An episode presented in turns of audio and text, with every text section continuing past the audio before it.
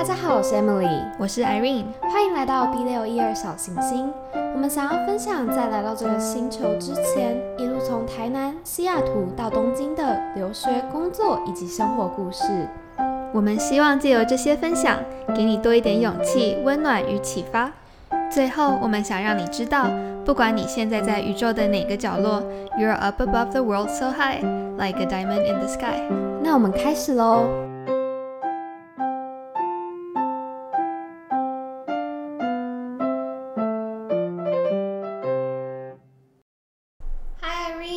Hello Emily，我们又到了我们今天的讲话时间。我们今天想要跟大家聊点什么呢？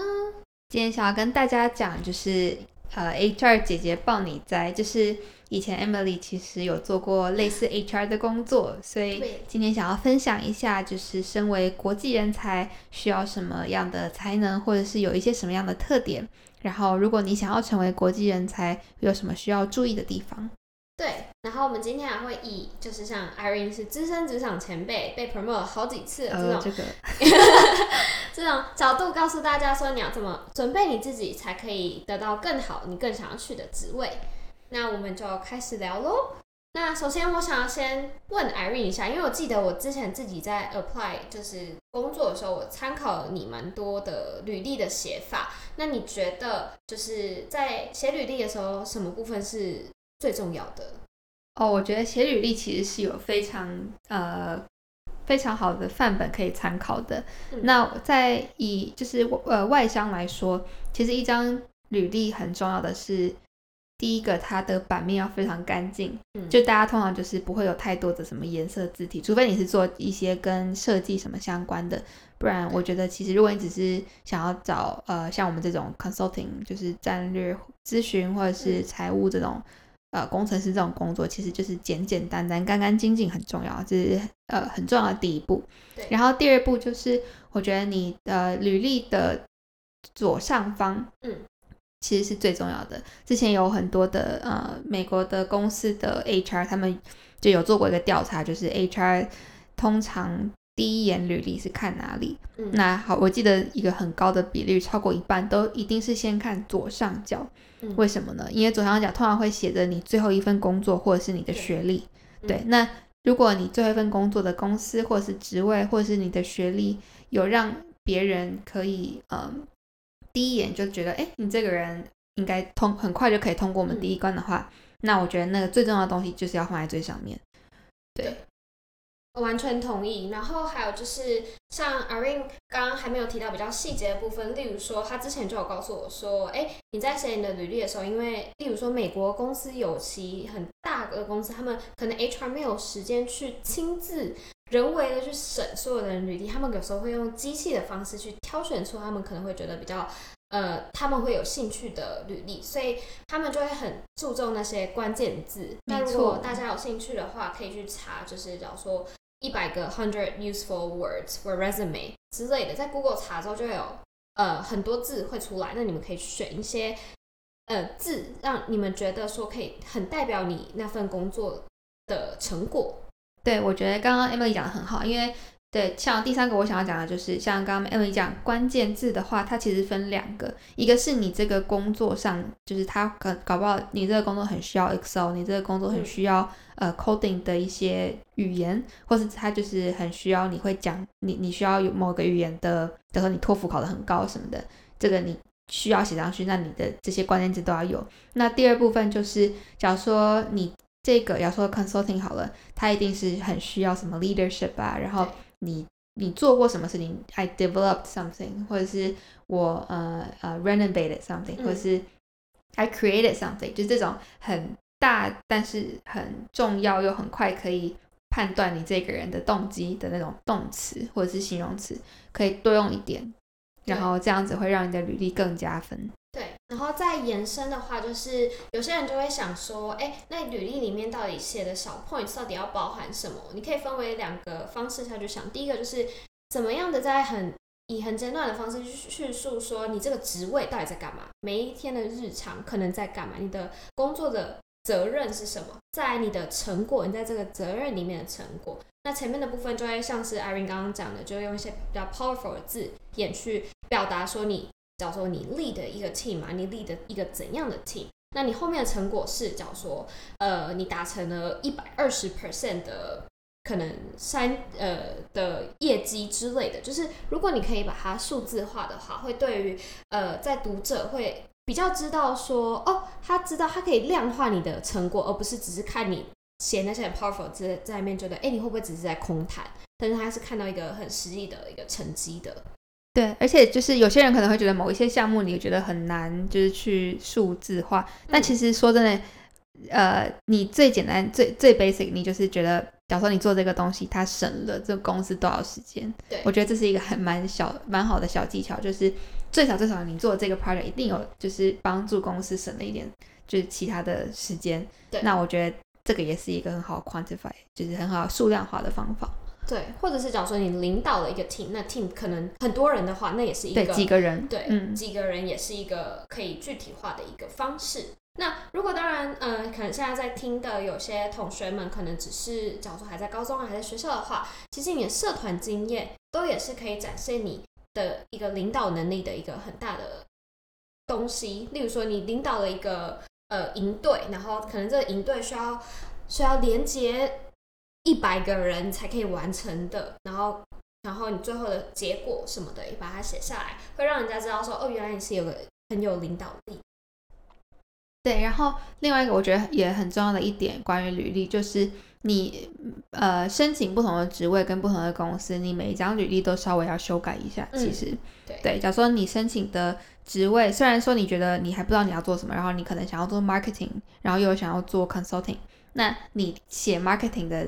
履历跟你写 consulting 的履历是有一点点不一样的。对。然后你就要去找对 marketing 的嗯职位来说，呃，人资部他们最喜欢什么样的人才？那他们的关键字是什么？那对于 consulting，对于这种战略咨询的呃职位来说，公司来说，那他们喜欢的关键字是什么？就是你的履历都要稍微改一下。对。那但在讲就是在要讲说要如何改这个履历之前，呃，以一个 HR 的角度来说，我每次看到很多不同的履历的时候，我都会觉得说他们一定他们写的冠冕堂皇，可是他们都忘了自己好好的去审视一下自己的专长到底是什么，自己到底是一个怎样的人。就是有时候你会太依着企业想要的方式去着写你的履历，然后忘了说其实你是。很特别的，你有这些专长的，就是有时候你要先了解你自己的需求，了解你自己的优点、缺点，然后把那些都反映在你的履历上面，再去看说企业到底想要怎样的人才，然后去把你这些特质如何在呃 apply 到企业想要的东西上，才会比较让人家觉得你真的有呃符合这个职位，然后还是而且你还是他们真的很需要的人才，就是。比较可以让你怎么讲，凸显在众人之中凸显。因为如果你只是一味的一直看企业的东西，然后你就是都写说，哦，我这个很厉害，这个 marketing 很厉害，但是其实可能跟你一起申请这个职位的其他人，每个人大家都这样写一样，嗯，对，就是会失去了你本来应该要凸显你自己的特质。所以，嗯，在写这些之前，有时候最需要的事情是先研究一下自己到底是一个怎样的人，然后自己嗯的特征到底是什么。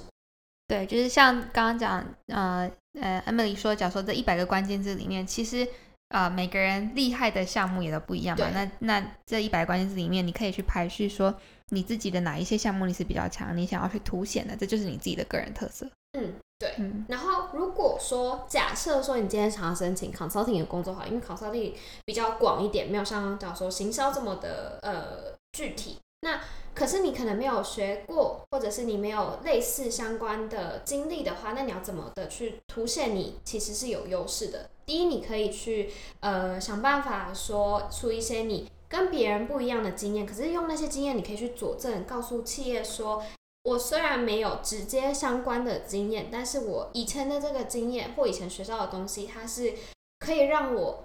让你们的公司可以看到更多元不同的角度的。那再来第二个东西是，你也可以写说，假如说你曾经修过这堂课，然后这堂课让你你在课堂里面学会的东西，然后这个你是觉得可以 apply 到以后的工作的。如果你没有实际的经验没有关系，但是你曾经学过这个东西也是少，也是一个你可以告诉雇主说，其实你已经是准备好的的方式。对对，我觉得 Emily 刚刚说的很好。就比如说，呃，你社团里面你办了一个活动，你是非常需要就是去跟别人呃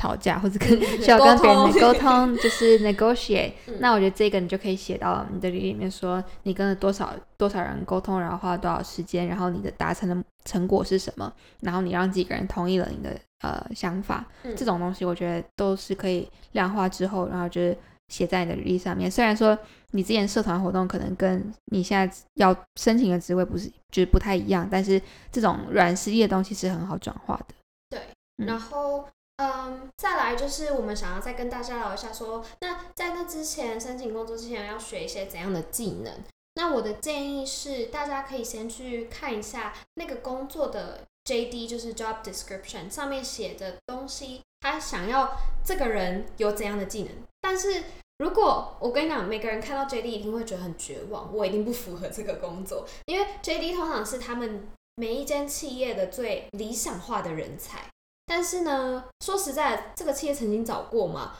可能没有，而且说不定那个企业其实也也不能说是不够格，可是说不定也没有那个本钱招到那么样子的人才。但是大家就只是把它理想化列出来，所以。嗯，看 JD 的时候，不要让自己就是灰心意冷，要让自己知道说，哦，这些是他们想要的人才，那我要怎么的去，呃，用我现在有的经验，或者是我要怎样的去再去多做一些补充，然后让我自己达到可以站上，呃，那个得到那个面试的这个门票的机会，这样子。对，我觉得就如果你就是现在大学生，想要找工作，或者是已经在工作的人，然后想要转职，然后你想要知道，假如说，呃。下一份工作他需要什么样的人？我觉得你也不只是说去看一家公司的 JD，就是你不一定只看同一家公司同一个职位的呃那个职呃职业的一个叫什么 JD 的重要哦工作工作内容简介对，就是你可以去看，假如说我像我自己 financial analyst，难道你想要变成 financial analyst，就是财务工作者，那你就去可以去抽收收集十家二十家的。Financial analyst，他们每个人的 job description 是什么？嗯，那这样子你全部二十份 JD 看下来，然后原来他们大部分的公司都会需要这个、这个、这个呃技能。嗯，那你自己就会可以去看看自己，哎，那我在这个 job market 里面大概是什么样？你可以把自己就是很怎么样？呃，就是量一下自己 benchmark，对，就让自己看一下自己在这个呃市场中大概占着。百分之几的位置？对对，然后如果他有一就是你看你发现哎，怎么几乎超过百分之七八十的公司都需要这个技能，但是我不会，那你可能就必须要赶快去补起来。对对，然后那还有还有就是，我觉得可以去呃，当你写完你的履历之后，你也可以去看一下网上的爬文，说哎，这间公司他们面试都用怎样的方式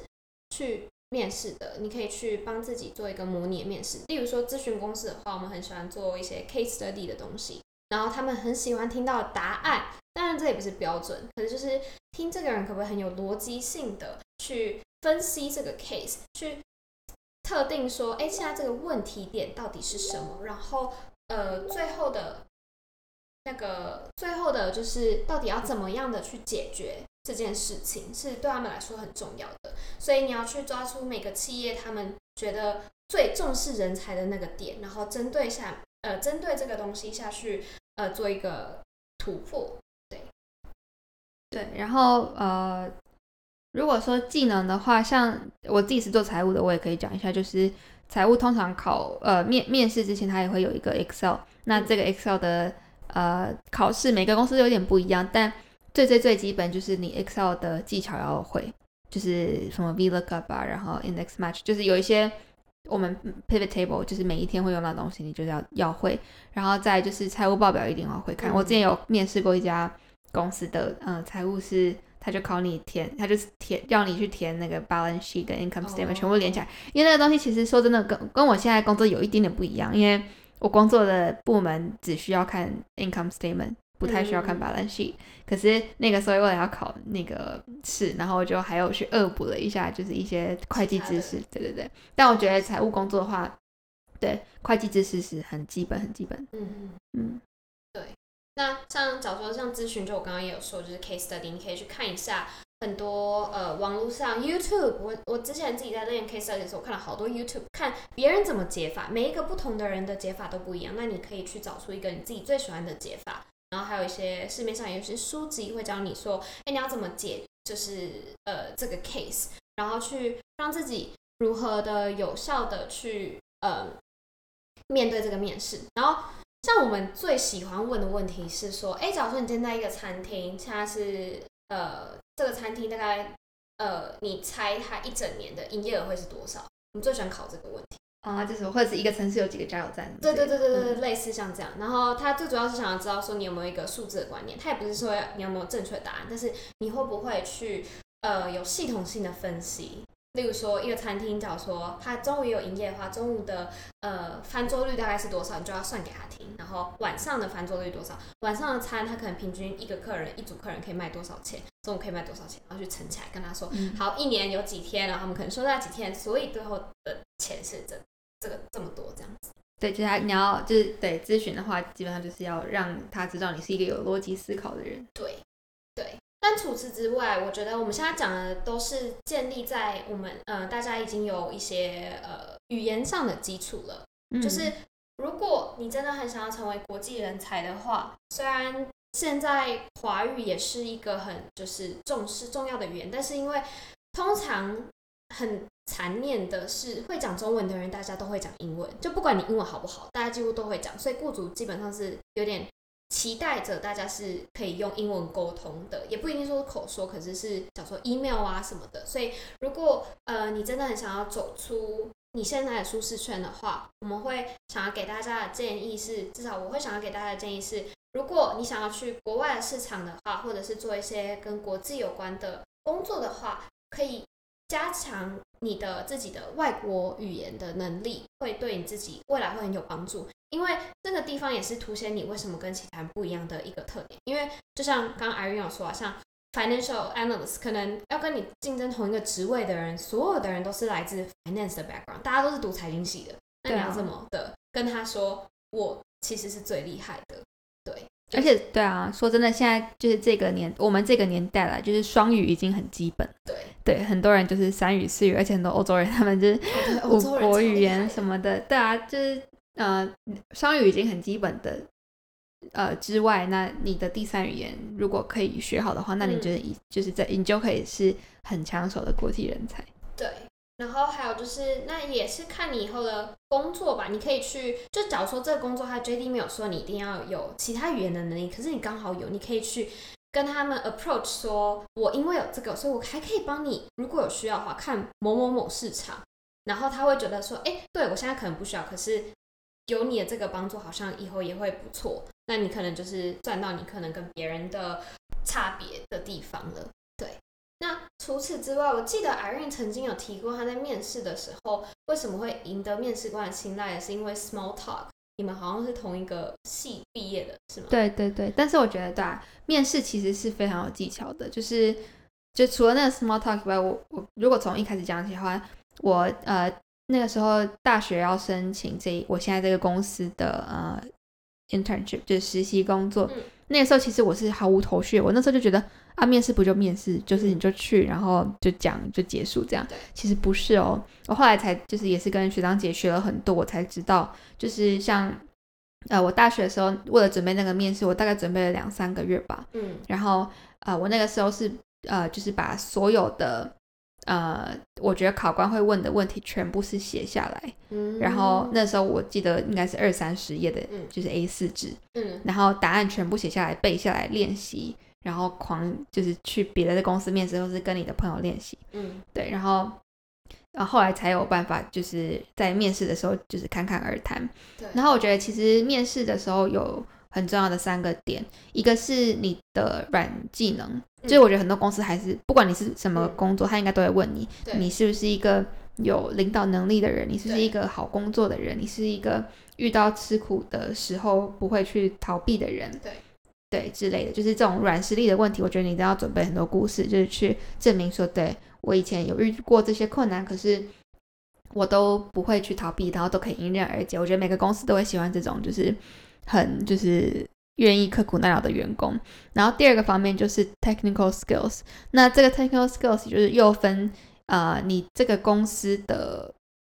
就是你对这个公司了不了解。嗯，对这个公司，你有没有去调查过它的历史？然后它现在的市场定位是什么？然后它在卖什么产品？你有没有用过？然后呃，用了之后，你觉得你有什么呃意见可以反馈？对，或者它未来的发展什么？就是你对这个公司一定要比你的面试官还要了解。对，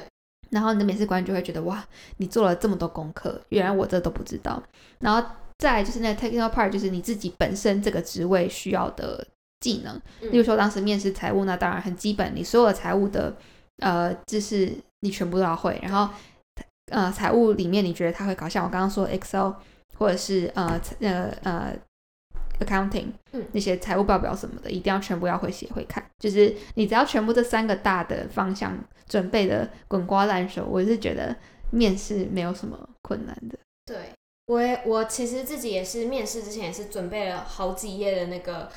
那个 A4 的 sheet，然后把所有可能会被面到的问题都把它会全部都列出来。然后呃，我想要以一个 HR 角度再帮 Irene 补充一下刚刚讲第二点，就是我觉得你事前做就是公司的调查是一件很重要的事情，然后公司也会看到说这个人到底是不是有没有真的想要进我们公司的一个很重要的点，然后他们最想要看以 HR 的观点，他最想要看是你有没有 cultural fit，你的你的整个人散发出来的气质，还有你想要做的事情，跟我们公司以后想要去的方向有没有一样。但是我觉得我跟就是我想要比较着重强调一点是，其实你不一定要很了解那个公司，大方向你要懂，但是再怎么了解那个公司，有些内部的消息不是你网络可以搜到的，所以其实你没有准备到，例如说一百 percent 完全了解这个公司也没关系，但是你一定要准备的事情是，你要很了解你自己，很了解为什么你自己跟这个公司 fit。就是你要知道为什么你现在在 apply 这间公司，为什么是非这间公司不可。但是因为通常很多面试的人的那时候的心态，我自己当年也是曾经这样过，就是会觉得说，反正有一个工作就好了，不管是 A 公司收我，B 公司收我，C 公司收我，我都想要去，所以就是是会变成一个比较像是。只要你要我，我就要你的这种感觉。可是这种情绪只要一暴露出来的话，HR 来看就会觉得说，那我也不一定要你啊，反正如果说你也不一定要我啊。对，嗯你说不定拿到 B 公司，你就不会来找我了。所以他知道你有做功课，可是他觉得你好像没有到那么喜欢我们公司，就是他觉得你的那个热情点、那个点，就是你可能自己还没了解自己到底想要的是什么的时候，有可能你会因为那个点没有做好充足的准备，呃，就是失去了那个机会。就是尤其因为大家有时候都一一股脑子的去调查很多公司，因为调查一千公司真的需要花超多时间的。对然后大家反而会忘记了要真的很了解自己，就是大家会觉得说，哎、我写完 resume，我好像就了解自己。可是，呃，很容易迷失的地方是，为什么我非得这个要这个工作不可？大家的他嗯，应该是都会有的结论，应该就是哦。因为我就是要一个嗯冠冕一份堂皇的工作名对 对，一份工作啊，钱呐、或者是我其实因为钱，可是大家都知道这是一个不能讲的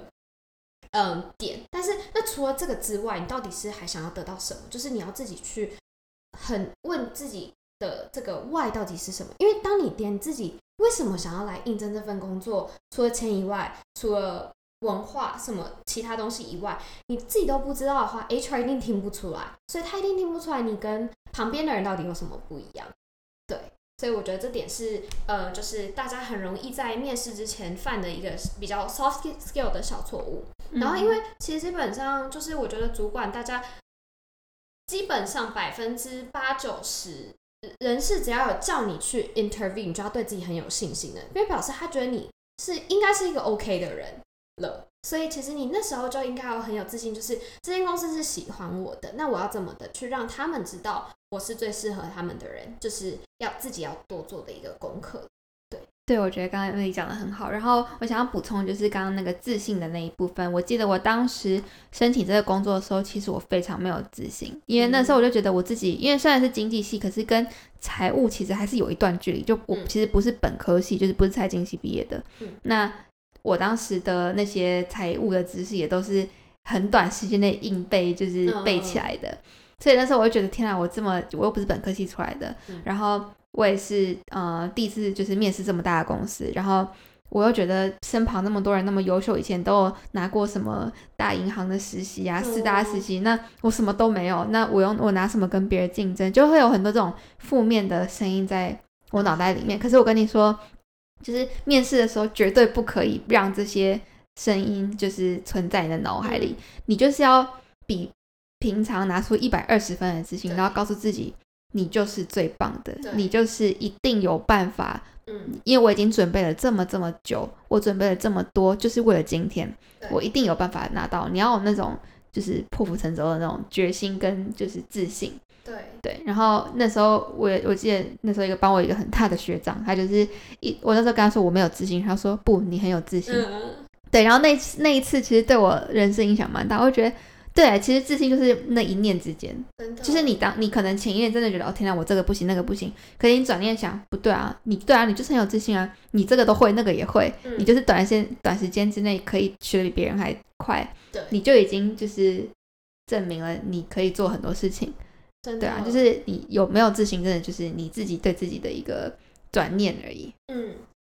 我自己在面试学生的时候，我最喜欢看到很有自信的学生的。就是你会莫名其妙的会不想就想要给他多加一点分，你会觉得说他是真的很准备好了，不管今天结果如何，就是你会觉得说他已经做到了百分之一百二十的他自己了。然后有些学生就是你知道他超级优秀，你看了整个东西，然后看了他的跟他谈吐，你知道他是一个很优秀的人，可是就是缺少了一点什么，然后在那个上面就会就会呃会。让人会有一点小小的犹豫一下嘛，就是这个人真的可以吗？可以够托付，就是就他可以真的可以承受这个重责大任吗？就是会让 HR 小小的怀疑一下他看人的眼光。所以就是就像 Irene 说，无论如何，就是真的就是你要相信你自己，你拿到可以拿到面试的机会，你就是最棒的，你已经是企业都已经相信你是半准备好了，所以你要对自己更有信心。对。然后，除了这个之外的话，Irene 有没有什么还想要分享的？就是如何，就是不管是面试攻略啊，或者是国如何找国外、海外的工作啊。然后，对，刚刚我们也有聊一下，就是觉得其实 networking 就是还蛮重要的。虽然我自己很不喜欢 networking 这个词，而且我以前大学的时候，我就是最不喜欢商学院每天那边 networking，我觉得很没有意义。然后。也很虚假，但是我想要在这边强调，networking 是你主动的去请教别人。对，我觉得这一点是非常非常重要。就是假如说你很想要进这个职位，进这个公司，然后对进这个行这个产业，你能做的就是你主动出击，因为别人不会白白就是。知道你想要做什么，然后就把所有的资料什么都给你，你就呃可以上网去找很多很多的资料，然后找相在 LinkedIn 上面找相关的呃人，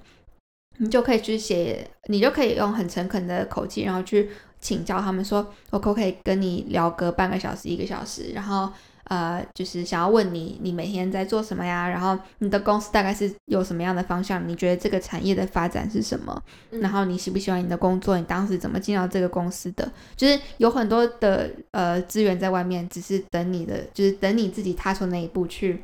networking，就是去请教别人。我觉得如果你你是用一种虚心去请教别人的态度，大家应该都会很乐意分享。但是如果你把它变成一种哦。我就是要你帮我，然后我就是要你帮我，就是找一份你们公司里面的工作，或是干嘛的。我觉得那样可能会给人家压力。我觉得那样可能我没有很建议，我没有很喜欢了。但是如果是你用这种好的态度，我觉得大家应该都很乐意帮你。对，我觉得 Irene 讲的非常好，就是我个人也是觉得 networking 还蛮重要的，就是你可以知道一些呃。里面的一些情报，你可能不知道，或者是应该要注意的一些小情报。然后，我觉得要如何培养这个能力的话，我觉得最刚开始不要一直觉得哦，我就只是想要利用它。但是，如如果你对于假如说某个议题很有兴趣的话，你可以多去参加那些类似的活动，因为说不定你可以找到趣味相同的人。然后，就是可以以比较像是交朋友的心态嘛，然后去就是认识对方，然后。呃，最后当有一天你可能真的很需要这个人脉的时候，他可能就在那边，因为他已经很了解你，也很愿意帮忙。所以我觉得 Irene 可能想要讲的 networking 会比较像是就是是以真心诚意的方式去交朋友这个心态，而不是要利用别人。那当然，假如说像 LinkedIn 上不认识的人的话，其实。我觉得像我们两个也应该算是蛮常会收到一些学弟学妹啊，说对对对问问题什么的。可是就是我们都还蛮就是会还蛮会想要帮助大家，因为我们也是曾经受过很多很多很多人的帮助才走到今天的，所以我觉得每个社会上很多人也都是这样子，所以其实大家都是保持着一个想要出一份心力，对啊，都很乐意分享，对对对。所以只要你愿意出击的话，就是别人通常都很愿意帮你。那即使别人没有。帮到你的时候，也不要太就是，嗯，失落感不要这么大，因为别人其实没有义务帮你，他帮他帮你只是就是，可能他刚好有空而已，他不帮你也并不代表说他真的是不想帮你，而只是他可能刚好没有空而已。对。如果有任何想要小事情想要问我们的话，也随时可以欢迎来 message Emily 跟 Irene，我们也很乐意帮大家哟。对对对，如果尤其是在财务或者是 consulting 这方面，对。我们要聊一下进公司之后的话，要怎么的去精进自己，还有去学一些什么样的技能吗？对，就是刚刚我们聊的比较是，就是拿到这份工作之前的成为国际人才的准备。那现在好，如果你很厉害了，你已经进了一家你想要的公司，然后成为了一个国际人才，那我觉得在公司里面你可以很好，就是我觉得可以好好的找一下自己的定位。因为有时候，假如说像我现在在日本的公司，那我知道我日文就是没有别人好，那我自己找的定位就是，哎，不过我英文可以，那我可能会想要找一个就是。需要英文的技能的一个位置，然后好好的去发展。对，就是我觉得你可以在，就是每个国际人才一定有自己的长处跟短处。对，那你就然后或者是你是一个工程师，你很会写 code，可是你语言就是不行。那我觉得没有关系，你就是找一个你可以好好发挥你写 code 的一个职位。对，然后你就可以对，就是朝你的目标前进。完全赞同。对，然后尤其进公司之后，我觉得那个刚刚 Irene 提到的 networking 有特别重要了，因为前辈一定知道更多，然后你曾经你之后可能遇到的困难，别人也曾经可能会遇到过，所以我觉得以一个很真心诚意的方式去交朋友的这个心态去呃接触人的话，其实大家都会很愿意帮忙的。嗯嗯嗯。所以就是我觉得 networking 是一个很不管是。在开始工作之前或开始工作之后的一个很重要的一个呃 key 吧。对，但是我觉得，当然你以后你就是在公司里面，你想要就是往上爬，或者你想要达到你在职涯上的一个目标，我觉得当然这是最基本，就是你工作还是要做好，就是不要常常就是拉这个拉那个，然后让别人很担心，或者是呃。对，就是答应别人的事情没有做好或什么的，我觉得这个是比较基本的。但这个之外，对，就是像刚 Emily 说的，可以做很多，就是不管是人际上的交流，或者是呃，你就是工作分外的事情，对，让你比较容易被看到。真的，完全认同。好，那我们今天。的内容就先到这里，到这里告一个段落。那如果大家有兴趣想要知道更细的，要如何成为国际人才的特点啊，或者是怎么让自己的履历才可以更加突出之类的，都可以欢迎留言跟我们分享。然后，如果你正在呃到你想要去的下一步的时候，在困惑的各位，如果有任何想要疑难杂症想要跟我们聊的话，也都欢迎 message 我们哦。好，谢谢大家，谢谢大家，拜拜，拜拜。